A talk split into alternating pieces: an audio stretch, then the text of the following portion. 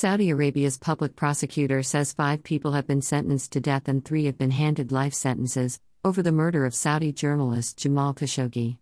The trial, held at the Criminal Court of Riyadh, took place behind closed doors and the identities of the defendants have not been released. Khashoggi was murdered in the Saudi consulate in Istanbul last year. Crown Prince, Mohammed bin Salman, MBS, says he had no prior knowledge of the operation.